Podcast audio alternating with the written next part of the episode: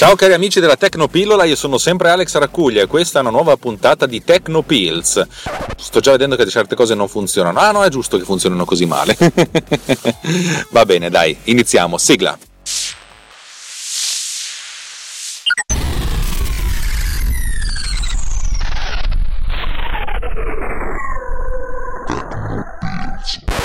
Allora, oggi voglio parlare, in realtà mm, devo fare una risposta, una risposta che sto impiegando tantissimo tempo a dare, ma perché? Perché sono una testa di rapanello, no, in realtà ho un sacco di cose da fare e questa puntata in particolare necessiterebbe di ausilio citeriore. Eh, l'ausilio citeriore è un, insomma, un aiuto di alcune cose che io non posso fare in automobile, per cui devo, devo inventarmi, devo ingegnarmi in qualche modo per, per, farle da solo. Allora, intanto cerchiamo di passare questa signora, grazie Shura. Questo mio ascoltatore mi ha semplicemente chiesto, ogni tanto io guardo dei video con VLC e per, siccome sono dei video didattici e io posso, me, me, me, riesco a godermeli anche aumentando la velocità, se io aumento la velocità di riproduzione a 1,25, 1,5 per, automaticamente anche l'audio mi viene distorto, viene tutto sibilino un po'. Sentite un po'. Ciao a tutti, sono Alex Raccuglia e sono qui per mostrarvi le funzionalità di PodCleaner Pro. Questo tipo di roba qui. Eh, questo perché? Ma adesso cerchiamo di capire un pochettino come funziona il campionamento. Anzi, no, partiamo da, dai vecchi giradischi. Avete presente? Se voi prendevate un disco a 33 giri e lo facevate andare a 45 giri, eh, il disco ci mette, durava di meno, ma anche la, il, il, pitch era, era spostato. Ma perché? Ma semplicemente per, per, le vie dell'effetto, vi ricordate l'effetto Doppler? Essenzialmente, se abbiamo una, un, un, un, un segnale che abbiamo registrato in analogico, che ha la sua, la sua, frequenza di emissione, se noi aumentiamo la frequenza di emissione, cioè nel senso perché noi eh, velocizziamo eh, il supporto, allora a questo punto tutte le frequenze vengono spostate verso l'alto. Ok, immaginiamo un attimo di essere in automobile e di andare a una velocità sui 100 km orari e a un certo punto addormentarci, l'auto si sposta leggermente verso destra fino a quando si becca quel, mm, quei, quei segnali rumorosi, quei segnali eh, di suono, di suono, quelli che praticamente fanno rumore sui pneumatici che cercano di, di, di svegliarti perché stai andando fuori. Avete presente? Ecco, questo, questi segnali sono strutturati in modo tale da avere una sorta di scalino che è lungo 5-10 cm, 5 cm. Se voi andate a una certa velocità, eh, magari che ne so, 100 eh, metri in 10 secondi, 30 km all'ora, no? facciamo 60 km all'ora, no? 100 metri in, in 5 secondi, diciamo che se avete 20, 20 scalini per, per, metro, ok, affrontate questi 100 metri con 200 scalini ogni 5 secondi, che significa 40 scalini al secondo. Capite? La frequenza di questo, di questo suono è dei 40 Hz. Perfetto. Se voi raddoppiate la velocità, invece di andare a 60 all'ora, andate a 120 all'ora, a questo punto i 100 km li fate in due, in due secondi e mezzo e anche il numero di scalini raddoppia eh, nel, nel, nell'istante di tempo, per cui eh, invece di avere 40 scalini ne avete 80 e la frequenza raddoppia. Perfetto, ovviamente non passando esattamente da 60 a 120 km, ma con tutte le, le, le velocità progressive che ci possono essere, se va a 61 km all'ora, 62 km all'ora, a seconda di quanto andate veloce, tanti più scalini vi beccate volte. Lo stesso dicasi per i segnali ehm, analogici che siano registrati su un giradischi che siano registrati su, su, un nastro quando avvolgevate il nastro facevano gli effetti sonori avete presente? quando invece parliamo di segnali digitali le cose sono un pochettino più complesse ma in linea di principio no Partiamo dal presupposto che teoricamente stiamo registrando un segnale analogico convertendolo in digitale a una frequenza di campionamento di 48.100 kHz. Significa eh, invece di beccarsi gli scalini 40-80 al secondo, ne beccate 44.100 al secondo. Vuol dire che ogni secondo eh, vengono registrati 44.100 valori. Ancora più semplice, in ogni 44.000 centesimo di secondo, facciamo un pochesimo di secondo, la durata di questo, di questa, di questo intervallo, che è un 44.000 centesimo di secondo, ogni pochesimo di secondo eh, c'è un, un oggetto digitale che va a vedere il valore che c'è in ingresso, se lo segna, lo converte in, in digitale e, e, lo mette dentro una lista. E questa lista si riempie di 44.100 valori ogni secondo, va bene? Ecco, se noi prendiamo un suono che è stato digitalizzato a 44.100 campioni al secondo, e aumentiamo la velocità di riproduzione, che ne so, in modo tale che invece di essere 44.000 sono 50.000, e a questo punto abbiamo lo stesso effetto, praticamente velocizziamo i, i gradini e di conseguenza eh, quello che noi otteniamo è una velocizzazione. Ora, la cosa è un po' più complicata dai di così quando si parla di digitale, perché essenzialmente ci sono, a seconda del chip sonoro che, che, che, che si utilizza, si possono avere diverse implementazioni di questa velocizzazione. La prima implementazione è essenzialmente un chip sonoro che che ha un suo clock interno che va molto più veloce di 44.100 kHz. Immaginatevi che un processore moderno va a velocità di qualche gigahertz, cioè milioni di volte più veloce. Allora in pratica questo, questo, questo processore che magari ha qualche 100 MHz eh, a intervalli regolari, cioè gli intervalli di, impostati dal file, che sono, dice il file in questione è 44.100 volte al secondo, ecco, a intervalli regolari va a beccarsi il valore, a questo punto lo spara fuori a livello di tensione. Chiaro? Per cui se noi impostiamo un valore non, non standard che invece di essere 44.100 diventa 50.000, chi se ne frega, lui lo riproduce. Non gliene frega niente, tanto 50.000 è niente rispetto a magari 5 milioni o i 50 milioni di, o i 500 milioni di operazioni al secondo che fa. Eh, altra cosa è se invece il file, la, la, la, la struttura della, della, scheda audio. Invece in, prevede comunque sempre di avere una, una, una, frequenza fissa, cosa in realtà abbastanza risibile, però magari ci sono delle frequenze fisse, sono i 44.100 o i 48.000, e beh in questo caso il segnale viene ricampionato al volo, eh, molto semplicemente, spesso e volentieri semplicemente prendendo il valore più vicino, anche perché non si ha una grandissima perdita di definizione in quest'ottica, ma è difficile che ciò succeda. Insomma, fondamentalmente, se voi avete un file e lo andate, lo andate più velocemente, vorrei usare questo termine perché sono un po' stanco, sono le 19.03 e, e sono un po' rincoglionito. Insomma, se lo riproducete più velocemente, essenzialmente questo cambierà di pitch perché avremo più, più roba che arriva. Insomma, è così, va bene? Questo è abbastanza chiaro. Il nostro ascoltatore però ci chiede, mm, ma come si fa a far cambiare la velocità di un file senza modificare il pitch? Ecco, ci sono tantissimi algoritmi che però si basano tutti sullo stesso principio. Il principio è abbastanza semplice. L'idea è di prendere il file originale, segmentarlo in tanti segmenti che si sovrappongono tra loro, segmenti che possono durare veramente un centesimo di secondo, qualcosa del genere, forse anche di meno, e poi modificare la durata del file andando a spostare questi segmenti eh, magari allu- accorciando le parti di sovrapposizione se vogliamo allungare la durata del file o eh, ravvicinandoli se vogliamo diminuire la durata. Questo, questo principio che funziona abbastanza semplicemente è una cosa che tendenzialmente funziona quasi sempre ed è quella utilizzata dal punto di vista più semplice dalla maggior parte dei software poi ognuno avrà un suo algoritmo migliore. Come si fa a fare una roba del genere? Allora, ipotizziamo di avere il nostro file di una durata qualsiasi, di dividi, suddividerlo in chunk, cioè in blocchetti da 2 millisecondi, ok? Relativamente breve, ma neanche tanto, forse si può fare anche di più. Relativamente breve, ok? Allora prendiamo il nostro blocchetto di 2 millisecondi, per cui avremo il primo blocchetto che inizia da 0 e finisce a 2 millisecondi, però il secondo blocchetto invece di prenderlo da 2 millisecondi a 4 lo prendiamo, lo prendiamo da 1 a 3, poi da 2 a 4, poi da 3 a 5, eccetera, eccetera. E facciamo una serie di dissolvenze incrociate per cui il primo chunk inizia da 0 a 1 millisecondo e rimane così com'è. Poi va una dissolvenza in uscita da 1 millisecondo a 2 millisecondi e il secondo chunk da un millisecondo, due millisecondi a una dissolvenza in entrata. Ecco, se noi prendessimo quest- questa suddivisione di file, facessimo questa suddivisione, questa, questa scomposizione e poi la ricomponessimo, otterremmo il file esattamente identico a come l'abbiamo eh, originato, al file originale. Ed è lo stesso principio con cui abbiamo realizzato, ne abbiamo parlato, la trasformata di Fourier, ok? La FFT, trasformata veloce di Fourier. Però una volta che abbiamo questi blocchettini, noi possiamo allungare, cioè invece di fare una dissolvenza incrociata che dura un millisecondo, la possiamo far durare 0,8 eh, millisecondi, in questo modo allungheremo la durata del file. Le, le, aree di sovrapposizione saranno minori e, e, di conseguenza avremo comunque una distorsione inserita, ma le frequenze originarie saranno comunque le stesse.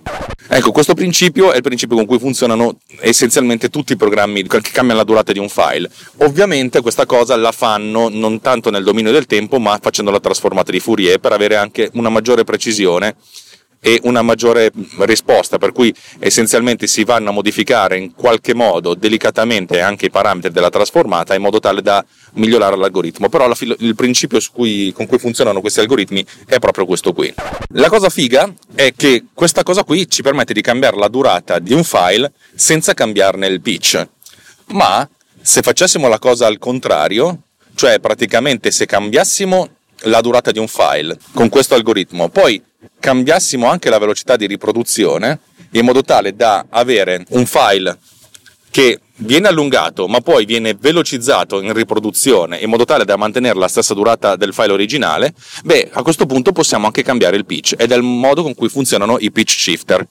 Ovviamente i pitch shifter lavorano su dei chunk molto, molto piccoli di, di, dati, in modo tale da poter lavorare abbastanza in tempo reale ed è il modo con cui funzionano gli harmonizer e essenzialmente i chorus. In pratica si prende un segnale, lo si, si identifica il suo pitch e poi sulla base di questo si può, si può creare una, un altro file con un pitch leggerissimamente diverso se volessimo fare un chorus, un pitch leggerissimamente diverso che eh, oscilla in alto e in basso in modo da fare un flanger o che, o che si sposta effettivamente di, di tanto che ne so, di, di, una quinta per fare un effetto eh, di harmonizer ed è, il, ed è, anche lo stesso principio con cui funzionano i vocoder. Il vocoder eh, analizza la voce, identifica la nota, mm, la nota che viene cantata dalla voce e se questa nota non è perfettamente intonata, beh, viene, fatto, viene effettuato un pitch shift, una correzione in modo da riportarla ad essere, ad essere intonata. La domanda del nostro ascoltatore però potrebbe essere semplice, ma perché questo cazzo di, di VLC non mi dà la possibilità di usare un algoritmo sem- così semplice? È una domanda piuttosto interessante, anche perché eh, praticamente tutti i programmi di montaggio video in maniera anche molto semplice, a volte anche piuttosto eh, approssimata. Capite che gli algoritmi possono essere di due tipi, veloci per quando uno le riproduce, poi in realtà molto più raffinati e con tempi di elaborazione più lunghi quando si esporta il file finale. Eh, Final Cut, per esempio, consente di modificare la durata del video e, del, e di conseguenza anche dell'audio senza avere nessun tipo di, eh, di pitch shift. Um, la cosa più interessante è che questo tipo di, di, algoritmi funziona relativamente bene quando le differenze tra, di, di velocità tra un file e l'altro sono nell'ordine del superiore al 10%, mettiamo così. Cioè se noi abbiamo un file che dura un minuto, lo vogliamo far velocizzare, farlo diventare lungo eh, 55-50 secondi, eh, l'algoritmo si comporta piuttosto bene. Mentre non si comporta tanto bene per modifiche di velocità molto più basse, tipo sull'1%, se da 60 secondi vogliamo farlo diventare 59, ecco, in questo caso le, dis- le, dif- le dissolvenze incrociate sia nel dominio delle frequenze che nel dominio del tempo, eh, vanno, a cozzare con, eh, vanno a cozzare tra di loro perché fondamentalmente eh, abbiamo una dissolvenza che è molto vicina al, alla dissolvenza originale, eh, però con, eh, con, certe frequenze eh, le cose possono anche generare dei, dei, dei cambiamenti di fase.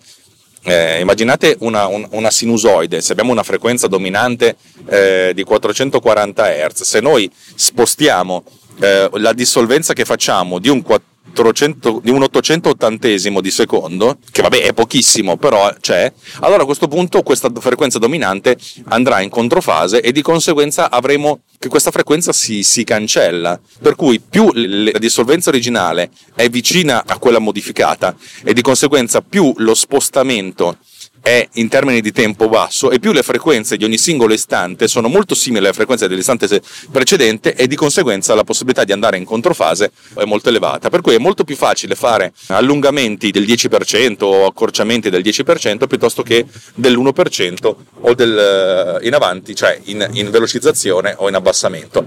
Io spero che questo concetto l'abbia spiegato bene, sono un po' rincoglionito in questi giorni, per cui abbiate pietà di me se sono, se sono stupido.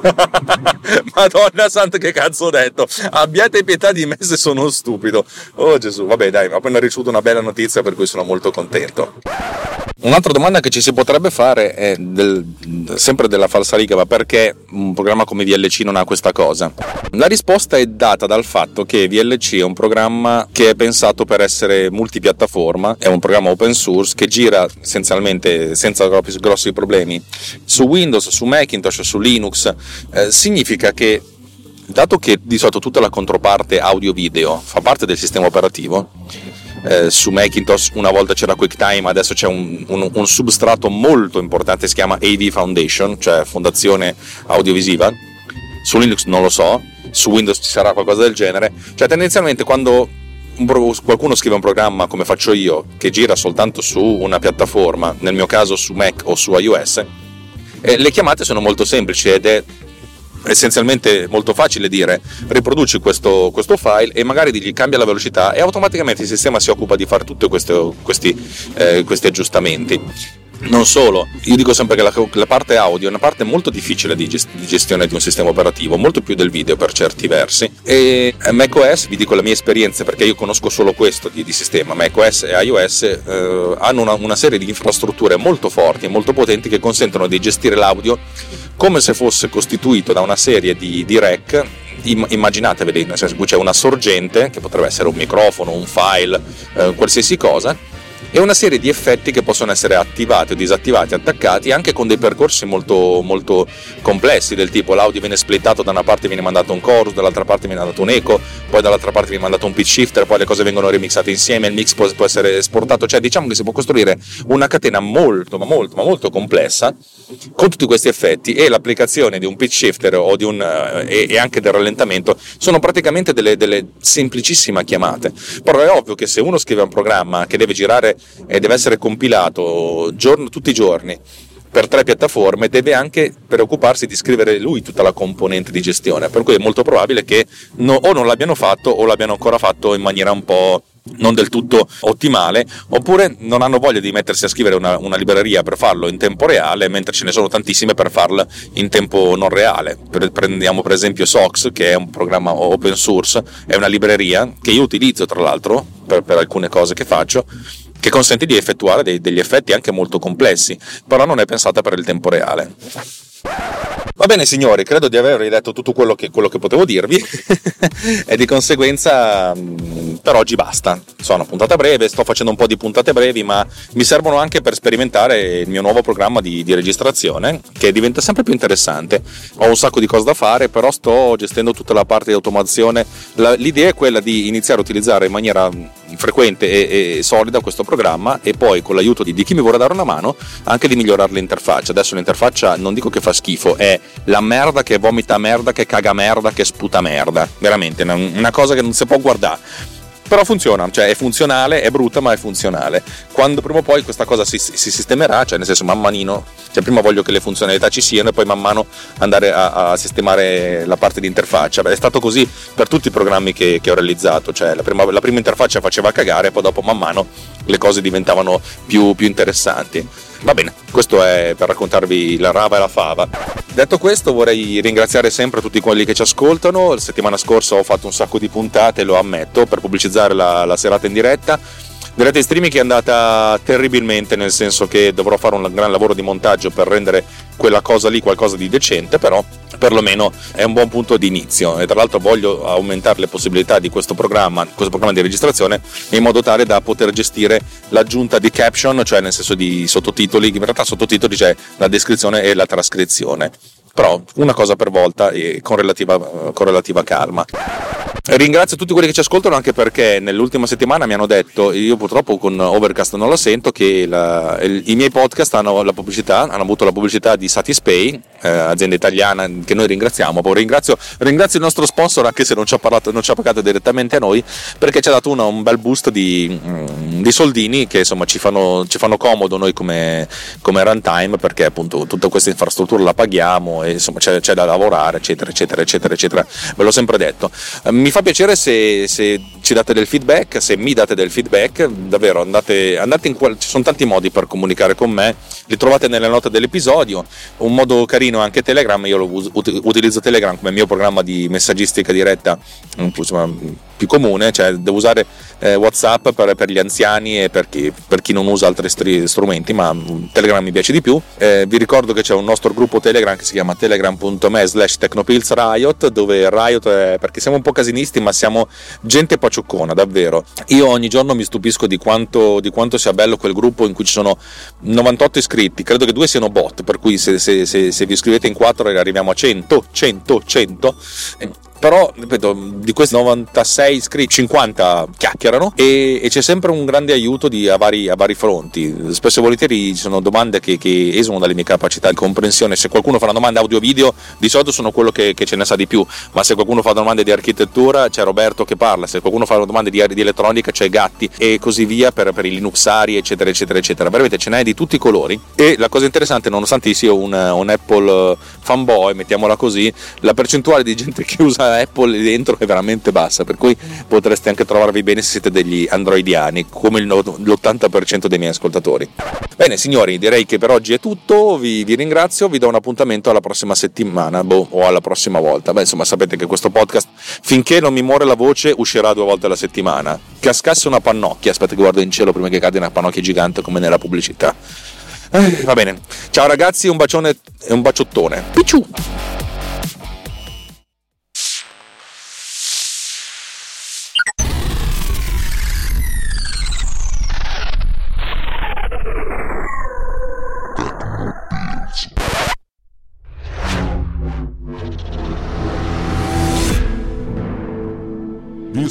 Podcast is edited with producer. Discover more at ultimedia slash producer. ulti.media slash producer. P-O-D-U-S-C-E-R.